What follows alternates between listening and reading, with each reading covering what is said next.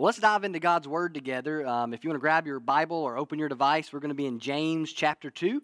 Uh, we're going to be in verses 14 through 26. I think this is like our fifth week in the book of James, as we're just kind of going chunk by chunk um, through this book. And today, as we continue this study in James, uh, we we come to what is likely the most well known passage in James, and at the same time, the most misunderstood passage in James, and that's the passage on faith and works. And in this passage, we're going to learn a lot about faith, and in particular, we're going to learn about false faith and we're going to learn about genuine faith. Uh, we're going to learn what genuine faith looks like and, and, what false faith can look like. James is going to reveal that for you. Let me ask you uh, does authenticity and does genuineness of something, does that matter to you?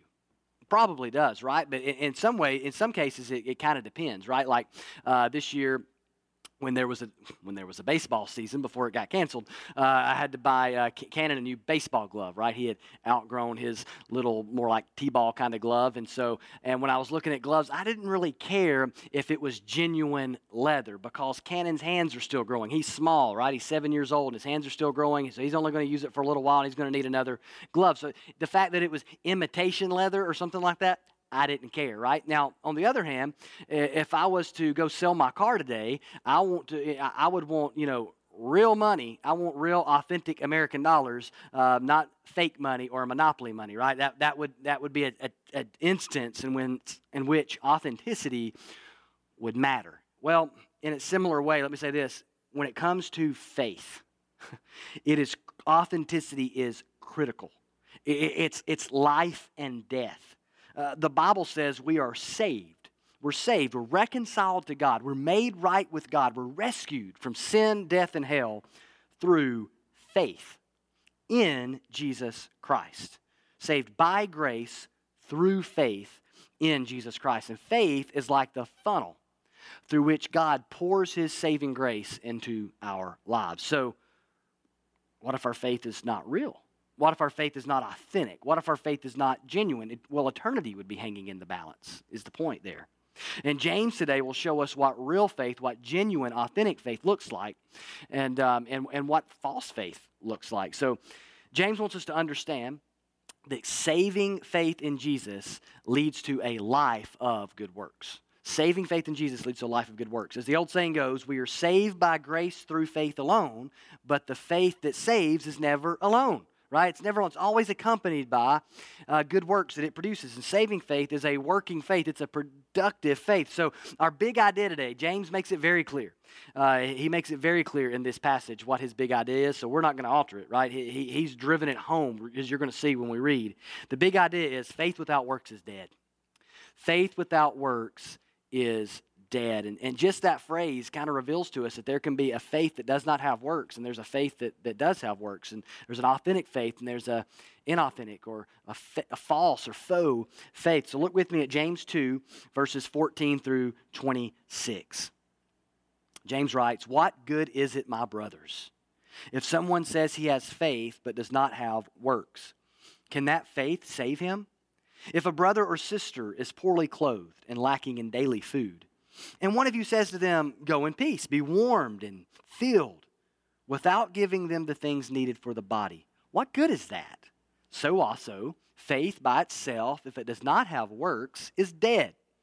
Verse 18, but someone will say, You have faith and I have works.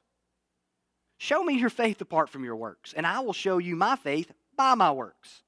You believe that God is one? You do well. Even the demons believe and shudder. Do you want to be shown, you foolish person, that faith apart from works is useless? Was not Abraham, our father, justified by works when he offered up his son Isaac on the altar? You see that faith was active along with his works, and faith was completed by his works, and the scripture was fulfilled that says, Abraham believed God, and it was counted to him as righteousness. And he was called a friend of God. You see that a person is justified by works and not by faith alone. And in the same way, was not also Rahab the prostitute justified by works when she received the messengers and sent them out by another way? For as the body apart from the spirit is dead, so also faith apart from works is dead. Wow, so in that passage, James could not make his thesis or his bottom line or his big idea more clear, right? Faith without works is dead. In fact, he calls it dead or useless a total of three times. He makes a point and sums it up eh, again and again with faith without works is dead. Faith without works is useless. Faith without works is dead. He wants you and I to understand. He wants his readers to understand that what real faith in Jesus Christ looks like, that what saving, authentic faith looks like. He doesn't want us fooled. He doesn't want us fooled into, into thinking that we have real faith in Jesus when we don't, because it is possible, and we have to understand this. It is possible for someone to walk down an aisle, pray a prayer, get baptized, join a church, say they're a Christian, profess faith in Christ, and to not have real faith, to not have genuine faith, to not have saving faith. And, and this is not just something James came up with, Jesus taught this. Jesus taught this. In Matthew 7 21, Jesus said, Not everyone, not everyone who says to me, Lord, Lord, will enter the kingdom of heaven, but the one who does the will of my Father who is in heaven. So there's Jesus. Not everybody, not everybody who calls me Lord, not everybody who calls me boss, not everybody who claims my name will enter the kingdom of heaven. In fact, it's only those who do the will of my Father in heaven. And James, in his passage, is sharing essentially what Jesus is saying in Matthew 7 21. Jesus characterized those that are genuine as doing the will of God. James characterizes them as doing good works. Uh, the point is not that works save. No, not at all. No, the point is that we will see, what we're going to see throughout as we unpack the passage, is that is that works or a changed life, a life of loving God um, and people will be present whenever real faith in Christ is present. It's the byproduct. So when James asks, Can that faith save? At the beginning of the passage, the faith that does not have any works produced from it. Can, can that faith save? The answer is being implied. The answer is an, an, implied no as he unpacks the rest of the passage. He's showing you no, of course not, because it's dead. And so, as Christians, as followers of Christ, we serve a living Savior. So it makes sense that we would have a living faith. a dead faith is inconsistent with a living Savior. Jesus is alive. Our faith is supposed to be alive. So faith without works is dead. So this implies there's false faith. This implies there's genuine faith. And, and so what we're going to do here is we're going to kind of walk through this passage. And I want to show you what genuine faith and what false faith looks like. So we got two clear points uh, this morning. Number one, there is a false faith that is unfruitful. There is a false faith that is unfruitful. And, and James kind of gives us three ways to, to see this false, false faith, three things that we need to beware of uh, three warning signs of, if you will, of a false faith. First, we need to beware of words without works. Words without works. In verses 15 and 16, James gives us an illustration that demonstrates the futility of words without action, without works. In this example, you see a brother or sister in need of clothes and food, and the person says to them, Go in peace, be warmed, and be filled. Now, that sounds nice, right? That sounds like a good, that's a lot better than just hello. I mean, it's a lot better than hi, how you do, and you're actually wishing on them that they would be warmed or be clothed and they would be filled, right, with food. You're wishing good things. You have good intentions. But in this passage, he doesn't actually give them the food, doesn't actually give them the clothes that they need. And James asks, What good is that? What good is your best wishes? What good is your bless your heart, God bless you, if there's no good deed following it up? Listen, it's easy to sound Christian. It's, it's another thing to behave Christian and to live Christian. It's one thing to express good intention and good intentions. It's another thing to do good works Notice this person isn't hating on this man in need. He, he's not hurling insult, insults. He's not being rude. He even says kind things, but there's no action. There's no good works. There's nothing actually being done to help the person. And James uses this illustration to say, so also faith by itself, if it does not have works, is dead. It's like saying nice things to someone in need, but not being willing to help them and giving them the things that they need. It's words without action, it's words without works. Listen, it's one thing to say all the Christian things, to talk Christian talk, and to be a quote unquote nice person. And it's another thing to be made alive by God in Christ Jesus. Christians are not simply nice, they are spiritually, we are spiritually alive. And there's a difference. Beware of words without works. Beware of talking a good game but not backing it up. Beware, beware of, of, a, of a life um, with all the Christian vocabulary and all the nice things and flowery things you can say without fruitfulness. Beware of words without works. Also, beware of profession without proof. In verse 18, he says, Someone will say, You have faith and I have works. Show me your faith apart from your works, and I'll show you my faith by my works. So he gives a scenario here. Someone seems to be making the claim that faith and works are, interchangeable insinuating that you can just have faith or just have works and, uh, and maybe works aren't your thing. Maybe maybe works aren't your gift right? You're more of a faith person than a works person. James makes a clear point. You cannot show faith without works. You have a profession but there is no proof that your faith is real is his point. It's like how, how do we even know that you have faith? It's because you say so just because you say so like there's no there's no evidence there's no fruit of it so false faith here doesn't refuse to profess faith in christ understand that what James is talking about here is not someone who refuses to say Jesus is Lord. They are someone who refuses to live like Jesus is Lord. It, fails to produce the evidence of said faith. You see, faith in the wrong person, faith in the wrong thing, it, it fails to save. And at the same time, professed faith in the right person, Jesus, that fails to produce an iota of evidence of said faith, fails to produce a changed life, fails to lead to fruitful Christian living is a false faith that doesn't save. It's not real, it's not genuine. He's saying, man, if it's real, the proof will be there, the fingerprints will be there. Beware of a profession with no proof, with no evidence. So that's the second warning of this false faith. And the third thing we need to be aware of is beware of doctrine without devotion. In verse 19, he says, You believe that God is one, you do well. Even the demons believe and shudder. See, the belief that God is one is, is, a central doctrine going all the way back to the Old Testament and the Shema in Deuteronomy. Uh, you, you, when we talk about love the Lord your God with all your heart, mind, soul, and strength, that, that passage begins with the Lord our God is one right? And so we, we believe in the Trinity. We believe and teach that, that God is triune, that He's one God, eternally existing in three persons Father, Son, and Holy Spirit. That's, that's a good belief. The, uh, the, the fact that God is one is a good belief. The fact that God is a Trinity is a good belief. James makes the point that's good. You do well. He might even have some sarcasm here, but you do. You do well. Great. But demons believe that too. they believe it and they have the good sense to shudder in fear because because, because it's true. But there's, but, but they're not friends with God. They remain enemies with God. They're still demons. Uh, unlike Abraham, who was reconciled to God and, as James says, called a friend of God, demons remain demons. There's no transformations. Demons have reconciliation without don't have, have no reconciliation with God. There's no reconciliation, so there's no transformation. They may rightly believe some things that are true, but they remain demons. They remain little devils, demons, evil, wicked. They're not devoted to God. They do not love God. They do not follow God. They do not obey God. There is no devotion to God. You know, 2 Corinthians 5:17, the apostle Paul says that if any man's in Christ, he's a new creation. The old things pass away and behold all things have become new. See, when we come to authentic faith in Christ, transformation begins to take place. We become people who love God and who love others. And we don't simply believe the right things, though that is important. There are certain things we must believe, there are certain things we should believe. But we also seek to live in light of those beliefs. We, we don't only believe God exists and believe He's triune or, or believe Jesus is God's Son. We don't just believe the facts we become people who love God, people who love Jesus and who long to be devoted to Him and to obey Him. Listen to what Jesus said about this.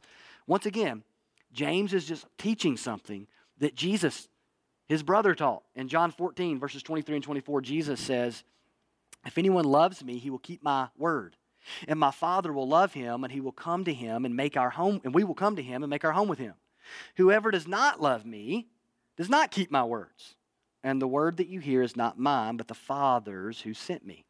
Over in John, in 1 John 5 3, John writes, For this is the love of God, that we keep his commandments, and his commandments are not burdensome.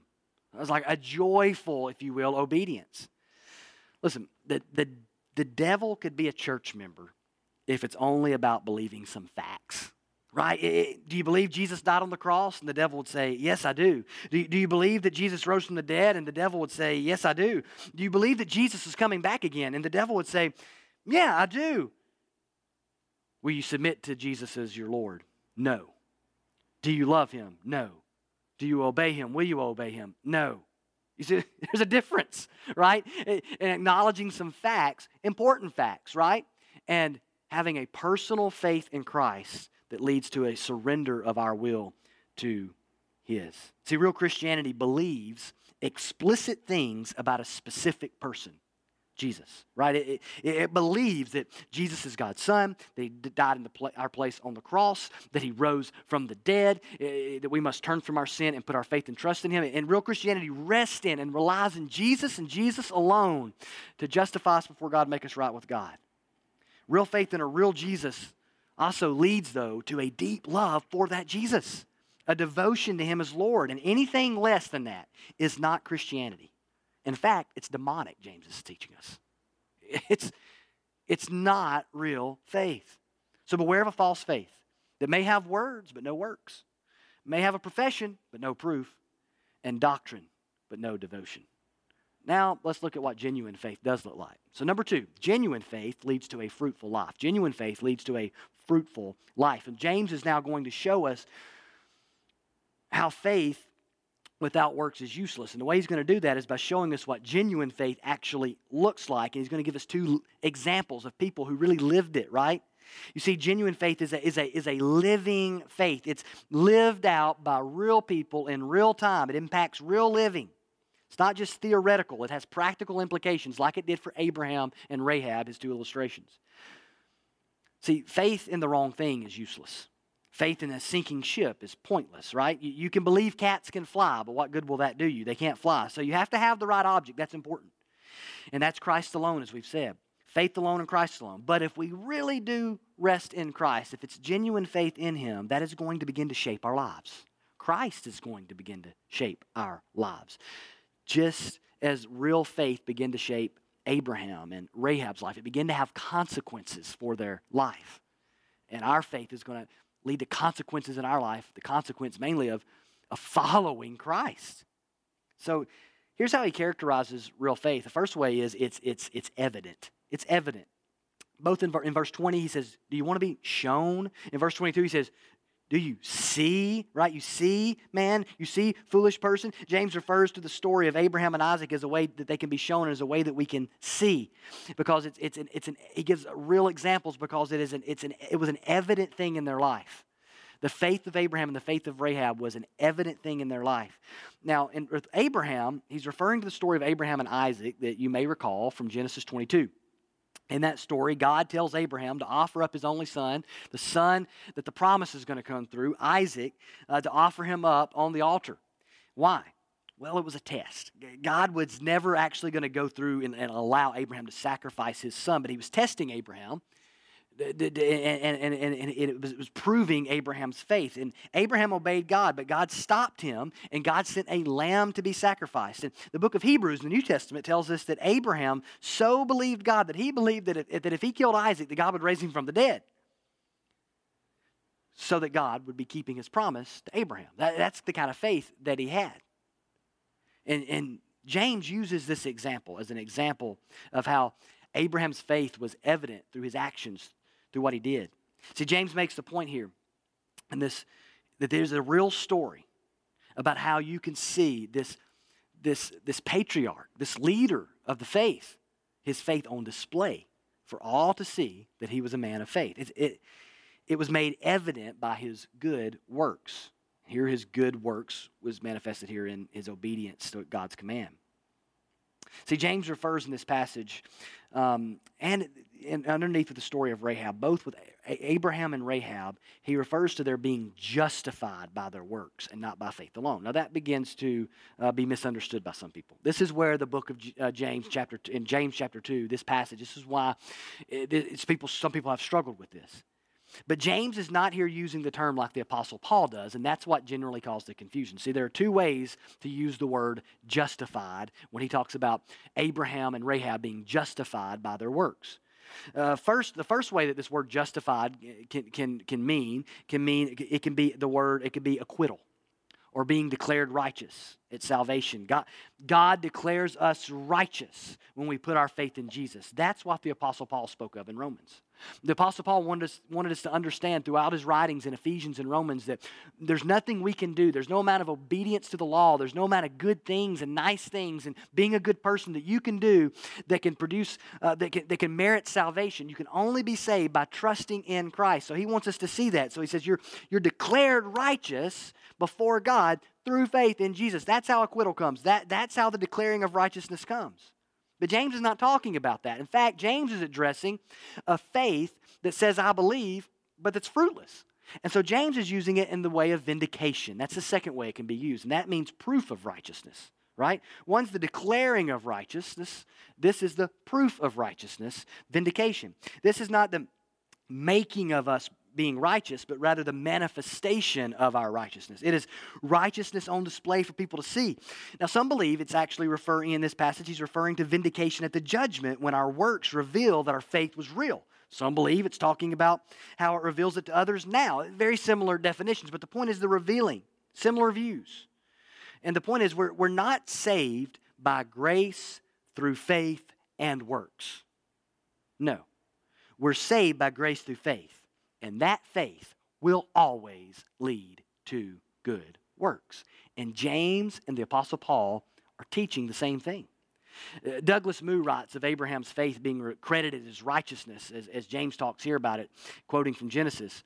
He says, Abraham's works, especially his, offspring, his offering of Isaac, reveal the character of his faith. It reveals the character of his faith, a faith that is crediting for righteousness.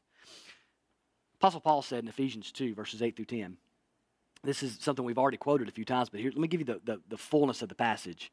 Paul says, For by grace you have been saved through faith. And this is not your own doing, it is the gift of God, not a result of works, so that no one may boast.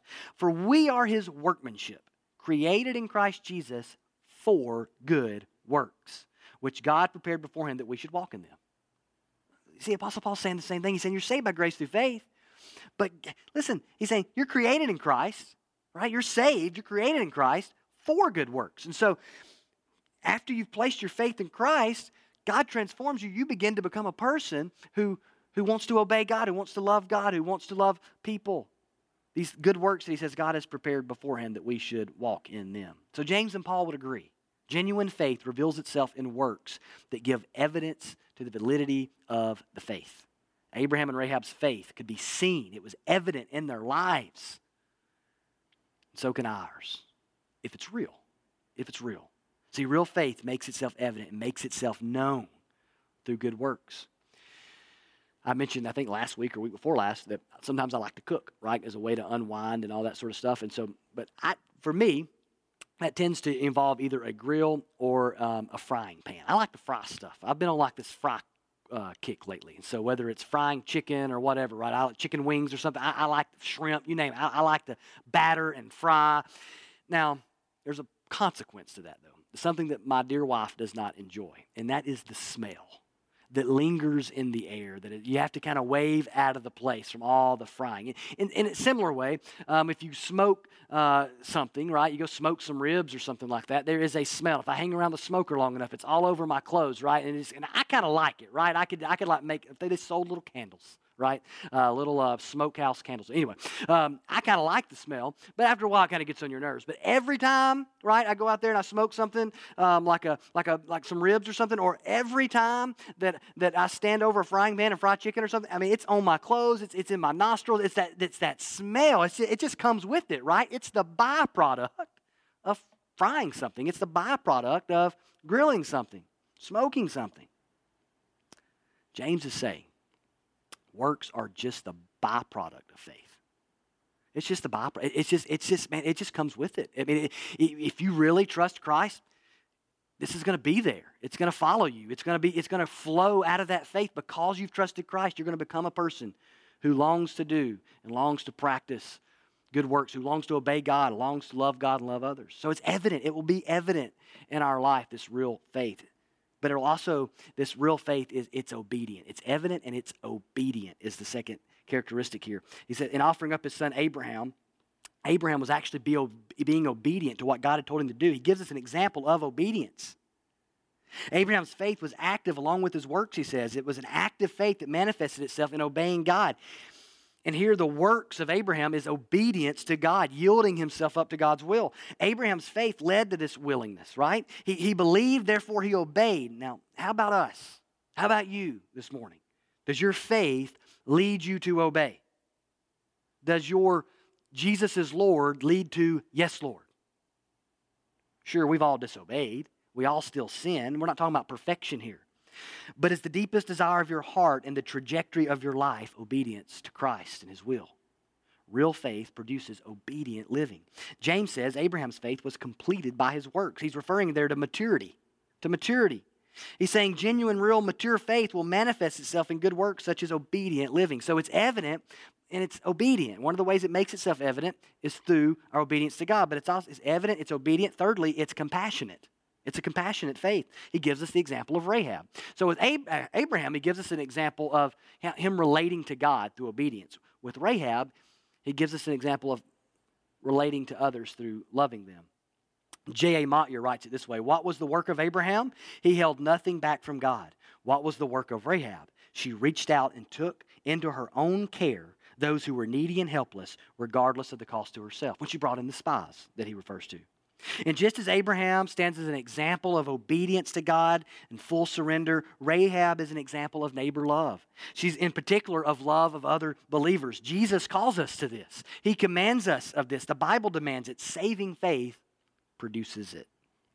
1 John 3:17 Apostle John writes, But if anyone has the world's goods and sees his brother in need, yet closes his heart against him, how does God's love abide in him? And we could quote countless passages from Jesus to, to, to John and First John and other places uh, that the apostles and Christ agree, agree with what James is writing here. See, faith lived out will manifest itself in compassion, care, and love towards neighbor. If we say we have faith and we don't love God or love neighbor, what, what good is that? Like, what good is that faith? That's James's point. Real faith in the real Christ will make itself evident through real good works like obedience to God and compassion toward others. Faith without these kinds of works is dead as a body without a spirit. Just as when the spirit leaves the body, the body is dead. James is saying it's lifeless, it's void. James is saying faith without work, it's dead, it's, it's lifeless. It's not, it's not the faith that you proclaim to have. It's not alive. So in Abraham and in Rahab, we really have two, we have two examples. And it's interesting that he uh, that he um, that he uses these two examples of two very different people. Uh, one is a man, one is a woman. That's obvious. One is a patriarch, right? One of the fathers of the faith. One James refers to as a prostitute, right? One, one, one uh, and, and, and, scholars point this out. You know, it's, it's it, one, one, one, um, ha, is, is, is the one through whom um, the Jewish nation came, the nation of Israel came. Abraham, I'll make you a father of many nations. One was a foreigner, right, who was brought into the family of God. They couldn't be more different in many ways, but they had something in common real faith in the real God. So they're brother and sister, part of the same faith family. And we need to understand I think he, he chooses these examples to remind us that faith is for anyone. You don't have to be raised in church. You don't have to have a certain background.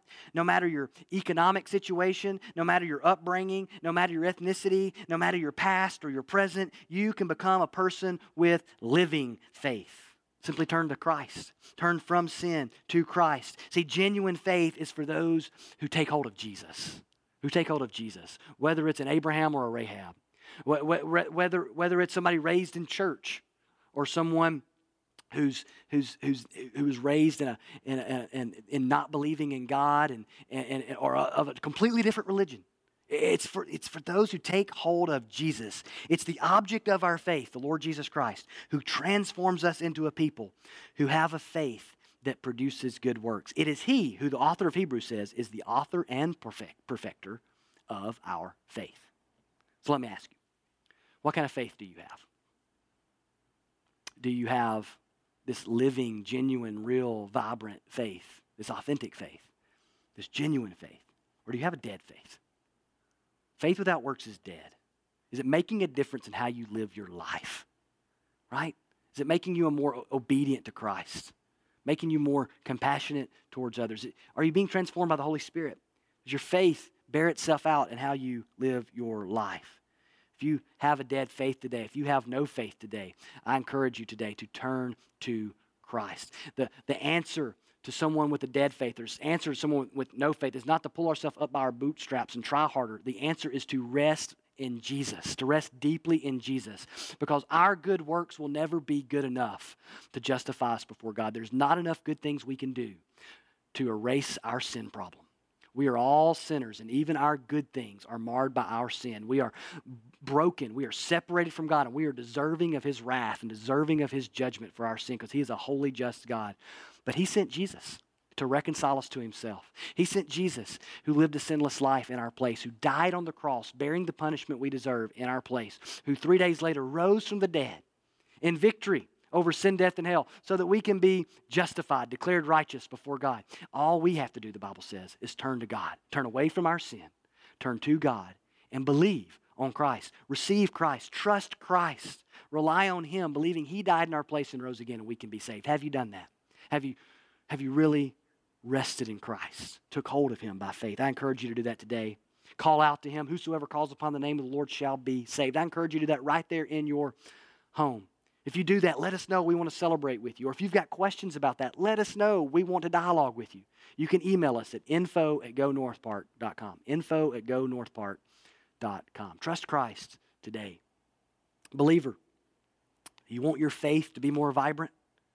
Cling to Jesus. Follow Jesus. The answer is not try harder, it's rest more deeply in Jesus. And as we do that, our faith will begin to grow, it'll begin to mature and, and we'll begin to express it in more and more uh, ways of, the, of, these good works and good deeds that he talks about. God wants to do amazing things in and through our lives and the lives of others. And he does that as we rest in Christ and as we trust Christ. So let's make sure that we're living the life God's called us to live, resting in Christ, living the life of good works and good deeds that this world needs to see from us, backing up what we say we believe. Let's not let's make sure that we we don't end up with with words without works. The, we're not out there professing something but not giving proof of something, right? That, let's make sure that, that we are a people who, yeah, we've got our doctrine right, but we're devoted. We're devoted to Christ and to His Word. Pray with me. Father, we are grateful today for the Lord Jesus Christ, the author and perfecter of our faith. And none of us are perfect, we're all sinners. And, and, and our only hope is Jesus. We'll never be good enough. And so, Father, I pray today if there's anyone today who's never trusted in Christ truly, who's never genuinely turned away from sin to Christ, that today, right now, they'd repent and believe on Christ, that they'd put their faith and trust in Him. Take hold of Him through faith. I pray for every believer today to be built up in our faith, to, to live out our authentic faith with authentic good deeds that, that point people to Jesus. Our world, man, it's, it's torn apart. It's it's quaking right now, as it always is, with just, man, the brokenness that is so evident all over the world. The world needs the salt and light. The world needs uh, believers to, to represent Christ. Well, help us to live the lives you've called us to live that point people to our Savior. Let us live out our authentic faith so that we can point people to our authentic Savior. In Jesus' name we pray. Amen.